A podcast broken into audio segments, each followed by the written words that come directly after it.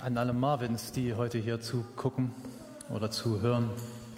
Ich möchte mich zu Beginn ganz von Herzen nicht entschuldigen. Es liegt nicht an mir, dass Sie diesen Namen tragen und zunächst im Mittelpunkt dieser Predigt stehen.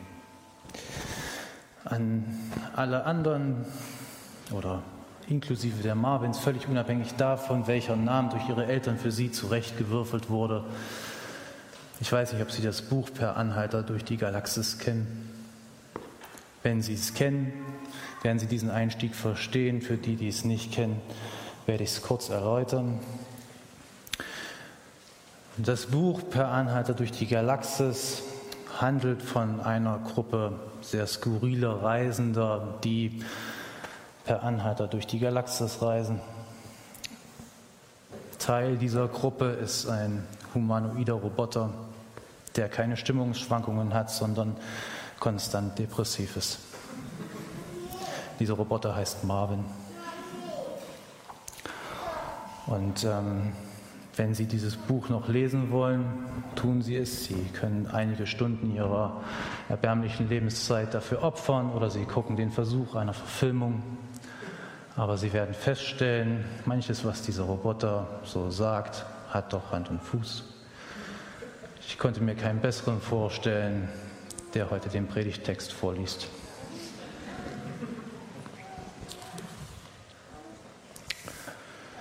Unnichtigkeit der Nichtigkeiten, spricht der Prediger. Unnichtigkeit der Nichtigkeiten, alles ist nichtig. Was bleibt dem Menschen von all seiner Mühe, womit er sich abmüht unter der Sonne? Ein Geschlecht geht und ein anderes Geschlecht kommt. Die Erde aber bleibt ewiglich. Die Sonne geht auf und die Sonne geht unter und sie eilt an ihren Ort, wo sie wieder aufgehen soll. Der Wind weht gegen Süden und er wendet sich nach Norden. Es weht und wendet sich der Wind und zu seinen Wendungen kehrt der Wind wieder zurück. Alle Flüsse laufen ins Meer und das Meer wird doch nicht voll. An den Ort, wohin die Flüsse einmal laufen, laufen sie immer wieder. Alle Worte sind unzulänglich der Mensch kann es nicht in Worte ausdrücken. Das Auge sieht sich nicht satt und das Ohr hört nie genug. Was einst gewesen ist, das wird wieder sein. Und was einst geschehen ist, das wird wieder geschehen. Und es gibt nichts Neues unter der Sonne. Kann man von irgendetwas sagen, siehe, das ist neu? Längst schon war es in unbekannten Zeiten, die vor uns gewesen sind. Man gedenkt eben an das Frühere nicht mehr und auch an das Spätere, das noch kommen soll, wird man nicht mehr gedenken bei denen, die noch später kommen werden. Ich, der Prediger, war König über Israel in Jerusalem. Ich richtete mein Herz darauf, mit Weisheit alles zu erforschen und zu ergründen, was unter dem Himmel getan wird. Das ist ein mühseliges Geschäft, das Gott den Menschenkindern gegeben hat, damit sie sich mit ihm plagen sollen. Ich beobachtete alle Werke, die getan werden unter der Sonne und siehe, es war alles nichtig und ein Haschen nach Wind. Krumme Sachen kann man nicht gerade machen und die, welche fehlen, kann man nicht zählen. Da redete ich mit meinem Herzen und sprach, siehe, nun habe ich mir mehr und größere Weisheit angeeignet als alle, die vor mir über Jerusalem herrschten. Und mein Herz hat viel Weisheit und Wissenschaft gesehen. Und ich richtete mein Herz darauf, die Weisheit zu erkennen und zu erkennen, was Tollheit und Unverstand sei. Aber ich habe auch das als ein Haschen nach Wind erkannt. Denn wo viel Weisheit ist, da ist auch viel Enttäuschung. Und wer sein Wissen mehrt, der mehrt seinen Schmerz. Soweit Gottes Wort.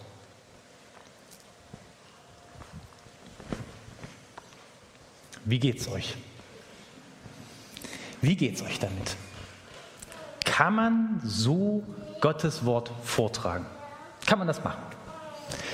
Ist das nicht eigentlich so ein bisschen hämisch, höhnisch? Nimmt man das nicht ein bisschen zu sehr auf die Schippe? Es ist ja immer noch Gottes Wort. Und da liegt der nächste Haken. Ist das Gottes Wort, so wie wir es uns vorstellen?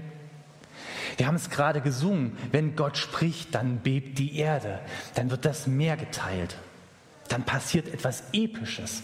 Und so erleben wir es auch in der Bibel immer wieder, angefangen bei der Schöpfung. Gott spricht und es entsteht. Und wir sehen es bei den Königen und bei den Propheten. Gott spricht und ein Krieg wird gewonnen. Völker werden zerschlagen, Völker entstehen. Da wird ganz groß Politik gemacht. Im Neuen Testament, Gott gibt seinen Sohn. Und das, was da gesprochen wird, das schreibt Geschichte, das verändert die Erde grundsätzlich, das Verhältnis zwischen Gott und Mensch grundsätzlich. Und irgendwo dazwischen befindet sich das Buch Prediger. Und Sie haben gerade die ersten Verse daraus gehört. Und die sind ganz beispielhaft für dieses Buch. Zwölf Kapitel. Zwölf Kapitel, naja, eher depressive Stimmung. Eine sehr schonungslose Bestandsaufnahme.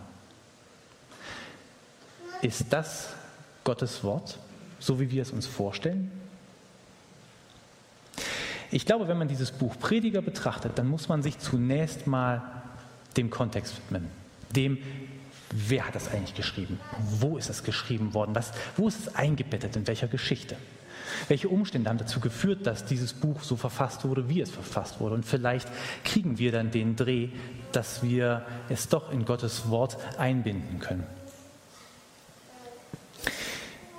Ganz zu Beginn, ähm, in den ersten Vers, wird gesagt, dass Salomo dieses Buch geschrieben hat oder der König von Jerusalem. Davon ist immer wieder die Rede. Vieles innerhalb dieser Kapitel deutet darauf hin, dass das sicherlich Salomo war. Das ist, glaube ich, auch die herrschende Meinung. Es gibt auch Positionen, die sagen, hm, das passt nicht so ganz. Hm, die berufen sich dann auf sprachliche Veränderungen und ordnen dieses Buch eher einem späteren Autor zu, ähm, der nach Salomo gekommen ist, der das einfach Salomo zugeschrieben hat, um dem Ganzen so ein bisschen Bedeutung zu verleihen, damit das dann auch gelesen wird. Das ist sicherlich eine Mindermeinung. Wir können uns darauf einigen, dass wir Salomo als Autor setzen können. Und dann ist dieses Buch etwa 1000 vor Christus geschrieben worden. Also 3000 Jahre alt. Nehmen wir die etwas jüngere Variante, wären wir so bei 800 vor Christus. Der Unterschied ist also marginal. Was Salomo hier macht, ist ein Selbstversuch. In diesem Buch wird uns von einem Selbstversuch berichtet, wie er versucht, Glückseligkeit, Zufriedenheit und Ruhe, eine innere Ruhe in diesem Leben zu erlangen. Und das mit den ihm gegebenen Mitteln. Und als König Salomo hat man dazu gegebenermaßen so ziemlich alle Mittel offen. Da gab es keine finanziellen Grenzen, da gab es keine wissenschaftlichen Grenzen. Er konnte sich alles an Wissen aneignen, was zu der damaligen Zeit zur Verfügung stand. Er hatte Geld, er hatte Personal, er hatte auch die Zeit. Er musste nicht arbeiten gehen. Er konnte sich da ganz reinknien und versucht auf unterschiedlichen Wegen zu einer Lösung zu kommen. Wie können wir denn Zufriedenheit erlangen? Und, das ist ein wichtiger Punkt, er macht das aus seiner menschlichen Perspektive. Es ist König Salomo, der hier diesen Versuch antritt. Er ist er, der dieses Buch schreibt und seine Erfahrungen niederschreibt, die Rückschläge, die er dabei erlebt, niederschreibt. Es wird immer mal wieder diese Formulierung verwendet, ich habe dieses oder jenes gesehen unter der Sonne. Das ist ein Hinweis darauf, dass es eben Salomos Perspektive ist, dass es eine menschliche Perspektive ist auf das, was er wahrnimmt. Und das, was er uns beschreibt, ist nach wie vor aktuell. 3000 Jahre alt und doch tagesaktuell. Da geht es um die Kluft zwischen arm und reich. Es geht um Ungerechtigkeit. Es geht darum, dass scheinbar die Guten, die Gerechten immer Nackenschläge bekommen, immer zurückstecken müssen und diejenigen, denen man es ganz heimlich in seinem Kämmerchen wünschen würde, dass ihnen doch endlich der Rüssel gekappt würde, die schaffen es immer wieder auf die Füße zu fallen und werden Präsidenten oder schaffen es weiter Vorstände, Vorstandsmitglieder zu sein und, und, und. Also die Gottlosen, diejenigen, die ungerecht handeln, die scheinen doch immer wieder zu überleben. Das beobachtet Salomo schon. Und er stellt schon fest, da ist doch irgendwas nicht richtig. Er stellt fest, dass all die Weisheit, die man sich aneignen kann, ganz gut und schön ist. Aber die Suppe doch sehr vergiftet wird, wenn zwei, drei Narren dazwischen sind und eben nicht weise handeln und dass man dann mit seiner Weisheit ziemlich allein dasteht. Davon handelt dieses Buch. Ich glaube aber, man verkürzt es zu sehr, wenn man es nur auf einen Pessimismus oder eine Depression reduziert, selbst wenn das doch sehr präsent ist zwischen den Zeilen. Salomo möchte uns deutlich mehr mitteilen mit diesem Buch und das möchte ich exemplarisch mal durchgehen. Wenn man sich dieser Fragestellung stellt, ist das jetzt Wort Gottes oder nicht, dann möchte ich dafür ein Bild verwenden. Die Bibel ist Gottes Wort. Das ist Gesetz, das ist die Grundannahme. Das, alles, was da drin steht, ist Wort Gottes. Und trotzdem haben wir das Problem, wenn wir den Prediger lesen, da sind Dinge drin, da kommen wir nicht drum rum. Das ist widersprüchlich. Das ist widersprüchlich zu anderen Bibelstellen. Das, ist, das, das steht in Spannung. Und ich möchte dafür ein Bild verwenden, ähm, und zwar das Bild der Stiftshütte oder besser gesagt des Stiftszeltes. Als das Volk Israel noch als Nomadenvolk unterwegs war, hat es keinen Tempel gehabt, sondern es hatte ein Zelt, die sogenannte Stiftshütte, die es mit sich geführt hat. Und an dem Ort, wo sie lagerten, haben sie dieses Zelt aufgerichtet. Das war die Tempelanlage. Und dort konnten sie Gott begegnen.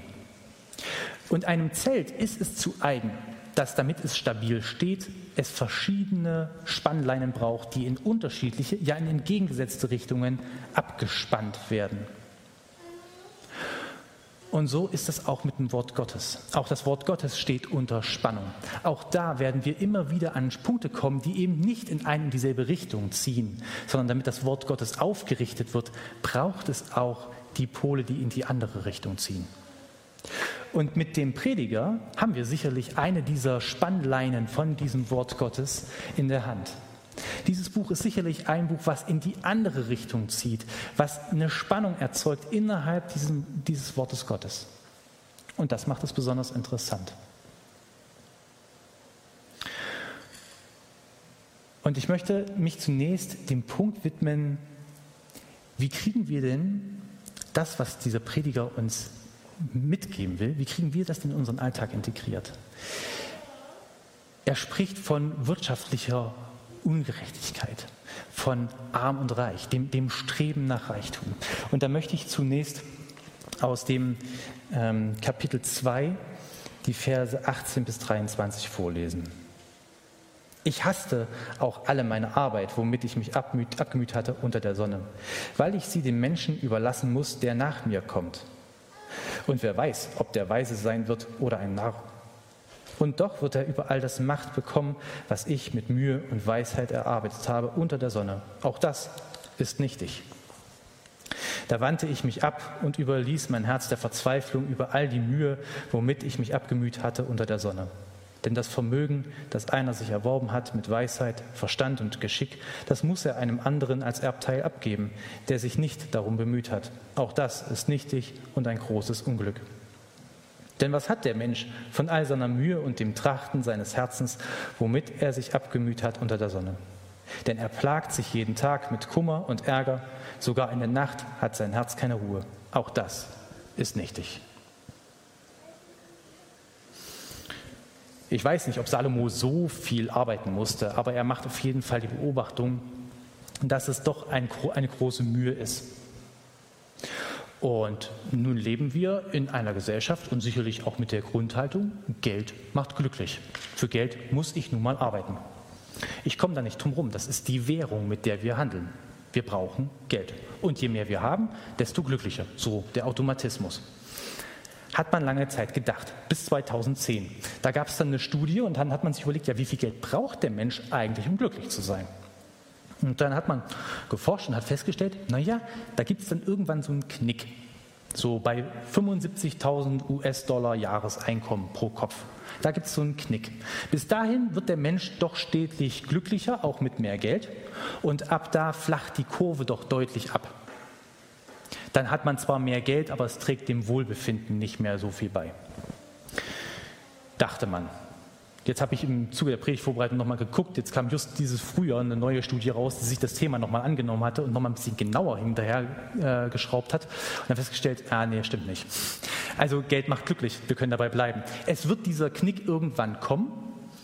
Aber das konnten Sie jetzt auch in der Studie nicht feststellen, wann der kommt. Fest steht deutlich, deutlich später. Also es ist nicht so, dass wir mit, mit 75.000 Dollar äh, Jahreseinkommen zufrieden sein können, sondern der Mensch braucht schon noch mehr, der kann schon noch mehr vertragen. Da sind wir unersättlich. Geld macht glücklich. Nun klingt das bis zu einem gewissen Punkt auch logisch. Wir brauchen natürlich Geld, um Grundbedürfnisse irgendwie zu stillen. Und das ist in unseren westlichen Breitengraden, ist es natürlich, wenn wir hier über 75.000 Dollar reden, ähm, damit darfst du in anderen Erdteilen gar nicht antreten. Aber natürlich brauchen wir das, um irgendwie diese Grundbedürfnisse zu sichern. Da sind wir aber in unseren Breiten in den allermeisten Fällen deutlich drüber hinaus, über diese Grundbedürfnissicherung das, was wir erwirtschaften, investieren wir sehr viel in Luxus, eben in diesen Versuch, zufrieden zu werden über das, was wir uns leisten können. Dann muss halt der zweite Jahresurlaub her oder wir brauchen doch ein Eigenheim. Wir sind also dabei zu arbeiten, um reich zu werden, um ein Reichtum zu erlangen. Was Salomo immer wieder betont, ist, Reichtum an sich ist keine Schande. Aber er warnt davor, dass dieses Streben nach Reichtum und das Reichtum an sich auch eine Bürde ist und dass das auch eine Last mit sich bringt. Derjenige, der reich ist, sagt er, der kann nicht ruhig schlafen. Der muss sich immer wieder darum kümmern, dass dieser Reichtum erhalten bleibt. Gleichzeitig kommen auch immer wieder Leute, wo er die Unterscheidung vornehmen muss, sind das jetzt meine Freunde oder wollen die nur mein Geld? Man, hier und da erkennt man zwischen den Zeilen sogar fast so eine Sehnsucht nach dem einfachen Arbeiterleben. Man sagt, ob das nun anstrengend war der Tag oder nicht, er isst sein Brot, er trinkt seinen Wein und er ist zufrieden und schläft ruhig. Aber den Reichen lässt sein Reichtum nicht schlafen. Wir müssen uns die Frage stellen, wofür arbeiten wir? Wofür arbeiten wir? Für unsere Zufriedenheit, für unser Glückseligsein, für unser Ego. Jeder von uns hat, ob wir das wollen oder nicht, wir haben im Hinteruhr eine Eieruhr, die aufgezogen wurde. Hinter uns läuft irgendwo eine Uhr und wir wissen nicht, wie laut die tickt. Wir wissen nicht, wie weit wurde die aufgezogen. Das ist die Währung, die wir eintauschen, unsere Lebenszeit. Wir tauschen unsere Lebenszeit gegen Geld. Und wir tauschen auch unsere Gesundheit und unser körperliches Wohlbefinden gegen Geld. Wir haben von Gott Zeit bekommen und wir haben von Gott einen Körper bekommen, mit dem arbeiten wir und der, den verschleißen und den verbrauchen wir dabei. Das ist normal. Aber es ist die Währung, die wir einsetzen, um Geld zu erlangen. Wie viel Geld brauchen wir, um glücklich zu sein? Tauschen wir wirklich immer mehr Zeit ein und immer mehr von unserer Gesundheit ein, um Geld zu erwirtschaften für etwas, was wir uns viel später mal leisten wollen? Wenn wir dann reich sind und dann können wir zufrieden sein, dann haben wir Zeit, dann können wir uns zur Ruhe setzen, dann brauchen wir uns keine Sorgen mehr zu machen. Ich glaube, dass wir da gehörig auf dem Holzweg sind. Wenn wir dieser Währung Geld zu sehr vertrauen wenn wir zu viel eintauschen von dem, was wir geschenkt bekommen haben. Ich weiß, ich mache mir jetzt vielleicht einen Teil Feinde, aber an diejenigen, die das Zenit überschritten haben in ihrem Leben, sie müssen nichts vererben. Es gibt kein Recht darauf, dass ich von meinen Eltern etwas erben muss. Ich kann, aber ich muss nicht.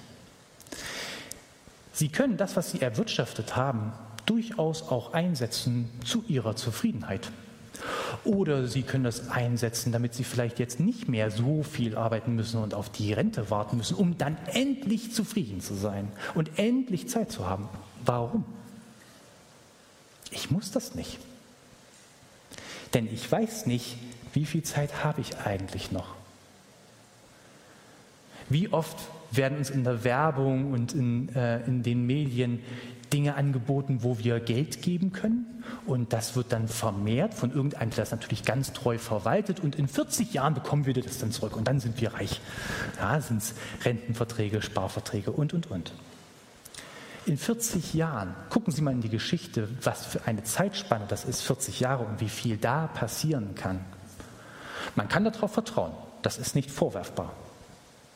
Aber überlegen Sie sich, wie viel von ihrer Währung, die sie haben, ihrer Zeit und ihrer Gesundheit investieren sie da rein, möglichst viel Geld zu verdienen. Dieses Streben kostet sie etwas. Es ist nicht umsonst.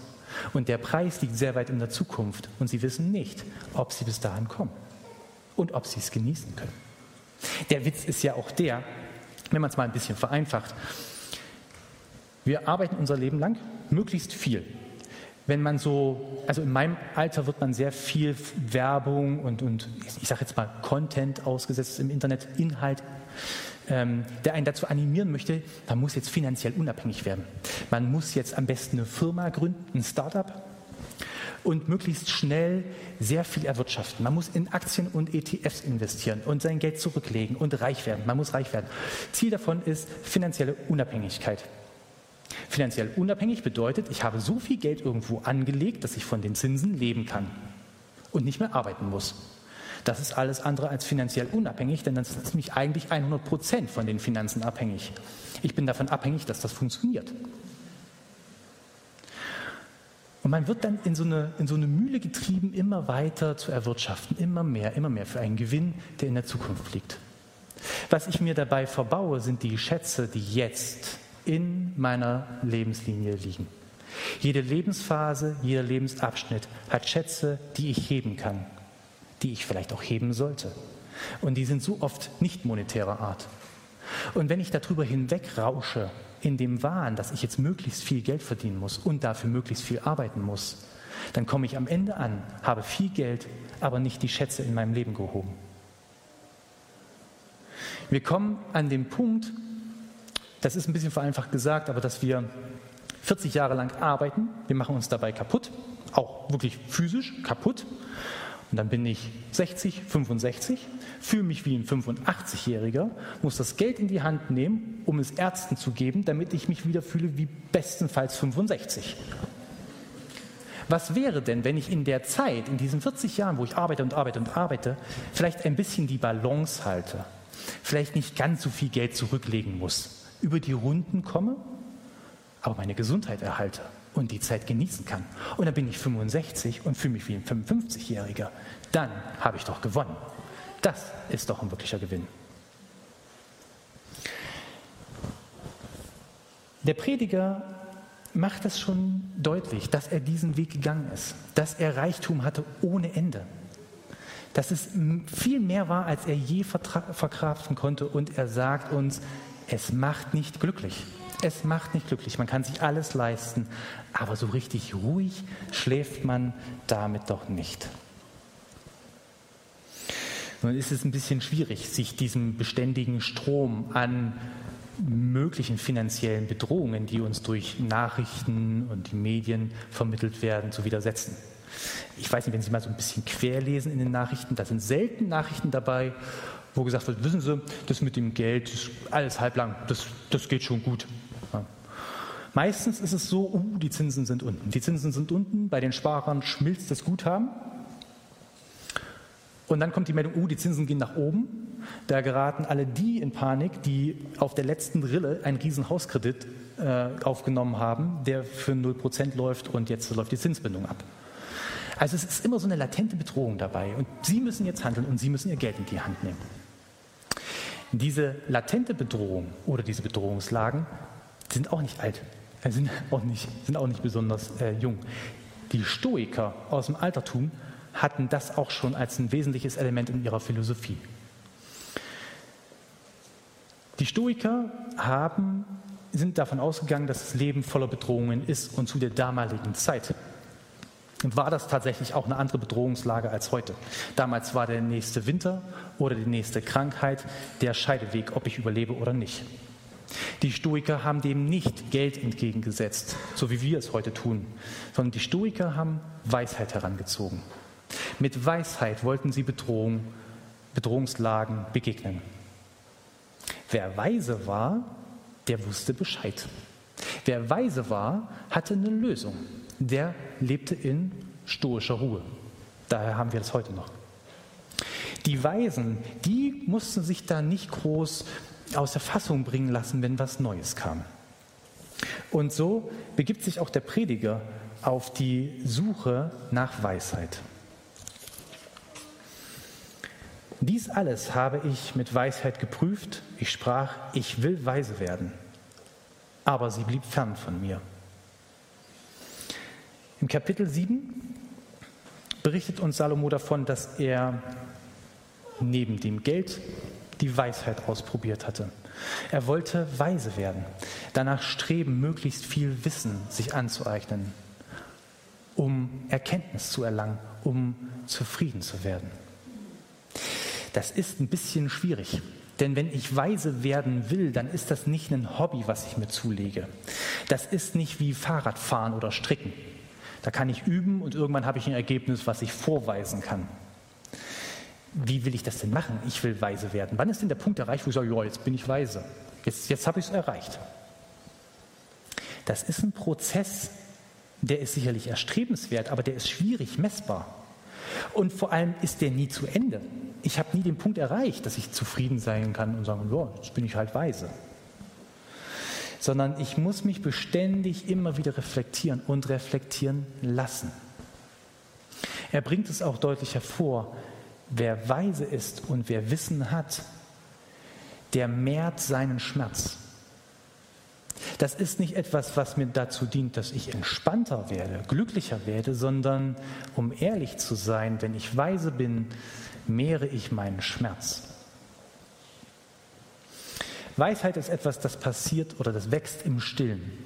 Das wächst, indem ich mich vor allem ins Zuhören versetze, indem ich mich Leuten zuwende, indem ich ihnen zuhöre, deren Erfahrungen mitnehme, deren Meinung mitnehme indem ich nachdenke, indem ich mir Sachen sagen lasse, die mich vielleicht auch selber betreffen, indem ich mich selber reflektiere, zurückschaue und denke, war das wirklich so richtig? Gab es nicht auch andere Varianten? Wenn ich mit meinen bescheidenen 33 Jahren jetzt zurückdenke an die Zeit, wo ich so allwissend war, so 18, 19, dann muss ich feststellen, heute würde ich manches anders machen. Und heute denke ich, ja, heute würde ich es anders machen. Heute weiß ich Bescheid. Fragen Sie mich in zehn Jahren nochmal. Das nimmt kein Ende. Das wird immer weitergehen. Und dazu kommt, dass wenn ich dann weise bin, nehmen wir das diesen Fall mal an, ich bin dann weise und ich habe die Antwort, dann braucht es jemanden, der mich fragt. Und dann braucht es vor allem einen, der auf mich hört. Denn wo ein Weiser ist, da ist immer auch ein Narr. Und es gibt so viele Leute, die sehr weise daherreden und eine Antwort haben und eine Lösung haben. Aber das geht gerade nicht. Gerade können wir uns das nicht leisten. Gerade müssen wir eine schnelle Lösung herbeiführen. Und da gewinnen dann diejenigen, die nicht weise, sondern die besonders laut sind. Und ein zweiter Punkt kommt bei Weisheit dazu. Und das ist die Demut. Also ich brauche nicht nur eine Balance in meiner Weisheit, sondern ich brauche für diese Weisheitserlangung auch Demut. Und diese Demut bringt mich zum dritten Punkt, zur moralischen Balance. Und ich glaube, dieses Thema ist neben dem wirtschaftlichen so aktuell wie eh und je.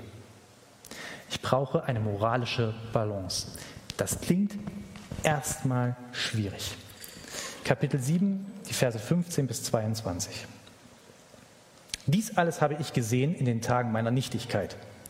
Da ist ein Gerechter, der umkommt in seiner Gerechtigkeit, und dort ist ein Gottloser, der lange lebt in seiner Bosheit. Sei nicht allzu gerecht und erzeige dich nicht übermäßig weise. Warum willst du dich selbst verderben? Sei aber auch nicht allzu gesetzlos und sei kein Narr. Warum willst du vor deiner Zeit sterben? Es ist am besten, du hältst das eine fest und lässt das andere nicht aus der Hand. Denn wer Gott fürchtet, der entgeht dem allem. Die Weisheit macht den Weisen stärker als zehn Mächtige, die in der Stadt sind. Weil kein Mensch auf Erden so gerecht ist, dass er Gutes tut, ohne zu sündigen, so höre auch nicht auf alle Worte, die man dir hinterbringt, und nimm sie nicht zu Herzen, damit du nicht deinen eigenen Knecht dir fluchen hörst. Denn wie oft, das weiß dein Herz, hast auch du anderen geflucht. Einige wenige Verse. Aber die haben es in sich. Zunächst macht der Prediger eine Erkenntnis, oder sagen wir so, er formuliert die wenigstens mal. Die wir sonst in der Bibel eher so nicht finden. Er sagt, wie oft können wir beobachten, dass die Gottlosen wieder auf die Füße fallen, dass es denen gut geht und dass die Gerechten umkommen in ihrer Gerechtigkeit. Dass sie alles richtig gemacht haben, dass sie so bestrebt waren, Gutes zu tun. Und sie gehen darin unter und diejenigen, die gottlos unterwegs sind, die Böses tun, die ungerecht handeln, kommen damit immer wieder durch. Normalerweise ist in der Bibel der Spin eher so, naja, ich, wenn ich gottesfürchtig lebe, wenn ich Gott liebe, wenn ich bei Gott bin, dann geht es mir gut, es dient zu meinem Besten, auch die Generationen nach mir werden gesegnet sein. Und die Gottlosen werden umkommen in ihrer Gottlosigkeit. Der Kaiser ist nun mal nackt. Da kommt man nicht drum rum. Diese Zweiteilung, dass es den Gottlosen immer schlecht geht und den Gottesfürchtigen immer gut, das erleben wir nicht und das hat auch Salomo so nicht erlebt. Und er formuliert es und bringt es ins Papier. Es quält ihn, aber er kommt um diese Erkenntnis nicht drum herum. Es ist kein Automatismus. Wenn ich gottesfürchtig bin, dann ist das gut, dann ist das erstrebenswert. Aber es wird dann schwierig, wenn ich gottesfürchtig bin, damit es mir gut geht. Wenn ich gottesfürchtig bin, damit ich Wohlstand habe. Wenn ich gottesfürchtig bin, damit ich im Mittelpunkt stehe. Dann ist diese Gottesfurcht schwierig. Und es wird erst recht schwierig, das von außen zu beurteilen. Wer ist denn jetzt wirklich gottesfürchtig und wer nicht? Wir sehen nur das, was vor Augen ist. Gott aber sieht das Herz an. Und ich glaube, wenn wir diese Fähigkeiten hätten, das Herz anzusehen, da würde es uns ganz schön wirr im Kopf werden. Vor allem mit uns selbst.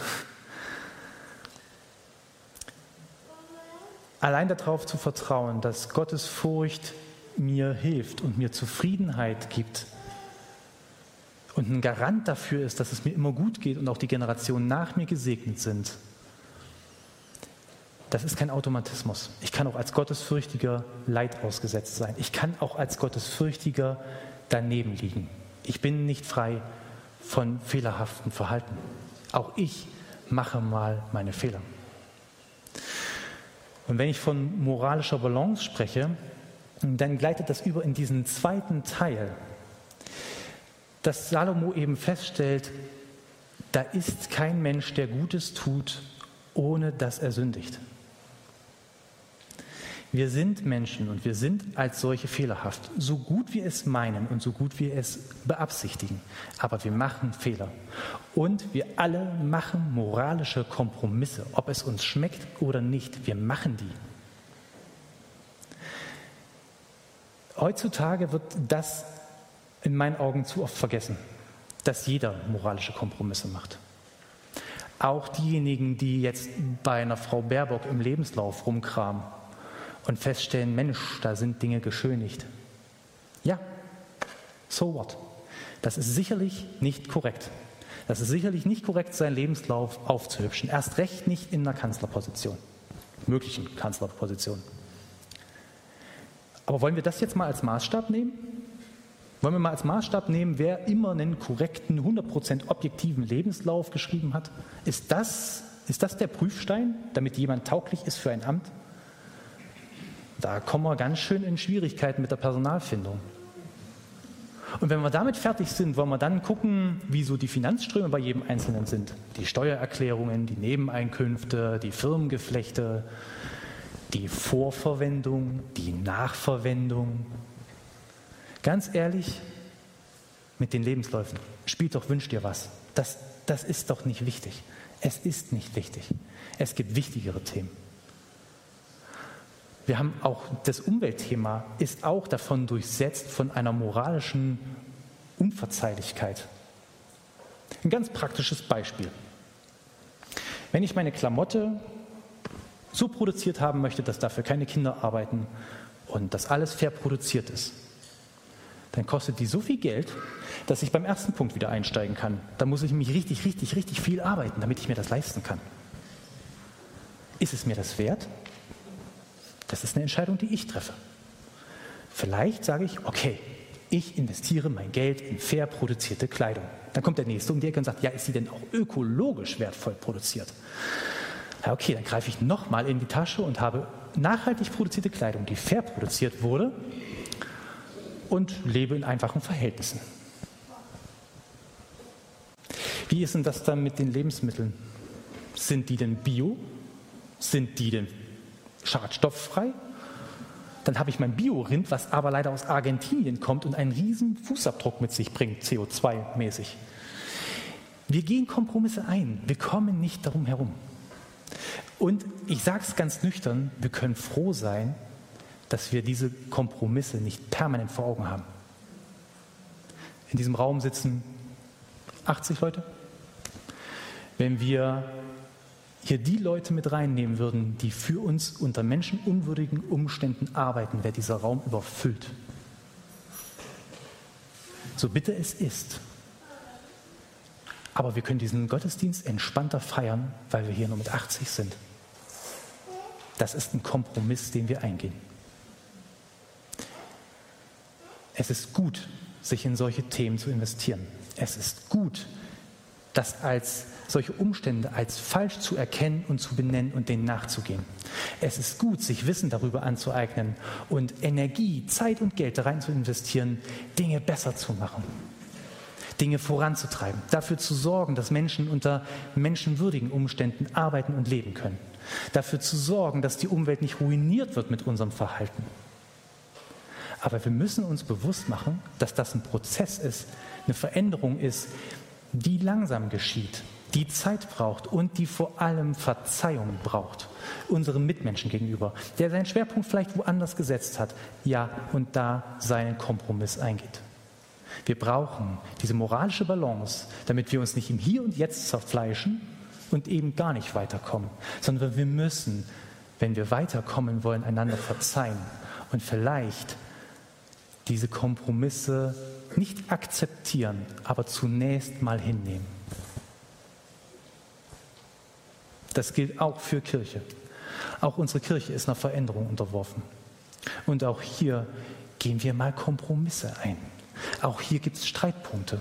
Und hier geht dasselbe wie für die gesellschaftlichen Themen. Es ist wichtig, die Kern von den Randthemen zu unterscheiden. Um was geht es uns im Kern und was ist das Randthema? Im Kern sollte man Einigkeit herstellen. Im Kern kann man sich richtig streiten. Bei den Randthemen ist doch okay, wenn es da unterschiedliche Positionen gibt. Kirche verändert sich. Wir als Kirche verändern uns. Ob uns das passt oder nicht. Ich erlebe das in Gesprächen mit meinem Großvater und da ist jetzt nicht so viel Zeit dazwischen. Das sind nur 50 Jahre. Wir glauben an denselben Gott. Und wir haben doch in vielen kleinen Punkten so unterschiedliche Auffassungen. Ein gottesfürchtiger Mann, der sein Leben lang für Jesus Christus gebrannt hat wie kein zweiter. Und doch merke ich, diese 50 Jahre Unterschied, da bewegen sich Positionen. Wenn wir das jetzt mal aufziehen auf 2000 Jahre Kirchengeschichte, was hat sich die Kirche verändert? Sie ist nicht immer gleich geblieben. Sie ist immer Kirche Jesu Christi geblieben und sie hat sich doch verändert. Wir verändern uns mit ihr und sie wird sich verändern. Und wenn diese Veränderung kommt, kann es uns ruhig stimmen, dass es nicht immer schlechter wird, sondern dass Gott dabei ist und Gott diese Veränderung auch begleitet und uns dem öffnen und hinschauen, bevor wir losbrüllen. Diese Veränderung können wir schon im Buch Prediger erkennen oder im Wort Gottes. Denn wenn ich das Buch Prediger, tausend Jahre vor Christus, als ein Pol nehme und auf die andere Seite Paulus stelle, mit Epheser 4, Vers 17, dann machen wir eine ganz interessante Beobachtung. Und ich hätte die beiden gerne mal in der Podiumsdiskussion gesehen. Denn schon da merken wir, dass da die Positionen durchaus unterschiedlich sein können. Auf der einen Seite steht der König, der alles hatte, der nicht für seinen Unterhalt sorgen musste, der nicht arbeiten musste. Und auf der anderen Seite steht der Zeltmacher, Paulus, derjenige, der finanziell unabhängig sein wollte, weil er nämlich immer vor Ort arbeiten konnte. Er hatte ein Handwerk erlernt, wo er wusste, das ist egal, wo ich mich befinde, Zelte werden überall gebraucht. Da lesen wir in Epheser 4, Vers 17, aus all diesen Gründen fordere ich euch im Namen des Herrn mit Nachdruck auf, nicht länger wie die Menschen zu leben, die Gott nicht kennen. Ihre Gedanken sind auf nichtige Dinge gerichtet. Ihre Gedanken sind auf nichtige Dinge gerichtet. Der Prediger Salomo hat zwölf Kapitel lang nichts anderes gemacht, als sich auf nichtige Dinge auszurichten und das zu versuchen und zu gucken, wie weit er damit kommt. Und er ist gescheitert. Wie sehr hätten die zwei sich wohl in die Wolle bekommen, wenn die mal miteinander sich ausgetauscht hätten? Da geschieht Entwicklung. Und so können wir dieses Buch Prediger nicht nur auf depressive Stimmung reduzieren, sondern vor allem auf viel Erfahrung. Er ist viele Pfade gegangen, die wir nicht gehen müssen, wenn wir gucken, was hat er für Erfahrungen gemacht. Wie können wir das weiterentwickeln? Was können wir aus dieser Erfahrung, die er gemacht hat, für uns heute mitnehmen? Und dann wird dieses Buch Prediger ein Appell für das Normale. Eben nicht für reich werden, nicht für alle Weisheit der Welt erlangen, sondern es wird ein Appell dafür, im Hier und Jetzt anzukommen. Wenn Sie einen Job haben, der Sie ernährt, Sie können zufrieden sein. Sie müssen nicht Gründer werden. Sie müssen nicht Karriere machen. Wenn Sie Zeit haben für Ihre Kinder, nutzen Sie die. Nutzen Sie diese Zeit. Heben Sie diese Schätze. Ganz egal, wenn die Karriere darunter leidet. Es ist nur die Karriere. Die bringt Ihnen diese Schätze nicht wieder. Die bringt Ihnen diese Zeit nicht zurück. Die bringt Ihnen diese Gesundheit nicht zurück. Ihr Körper ist ein Geschenk Gottes. Ob Sie damit jetzt auf Instagram alle Likes dieser Welt einsammeln oder nicht. Seien Sie doch mal einfach zufrieden in dem, was Sie geschenkt bekommen haben. Wenn Ihr Glaube Fragezeichen enthält, wie viel Freude gibt es dann über die Antworten, die Sie erlangen können? Betrachten Sie das, was Sie haben, als ein Geschenk und nicht einfach nur als das Normale. Amen.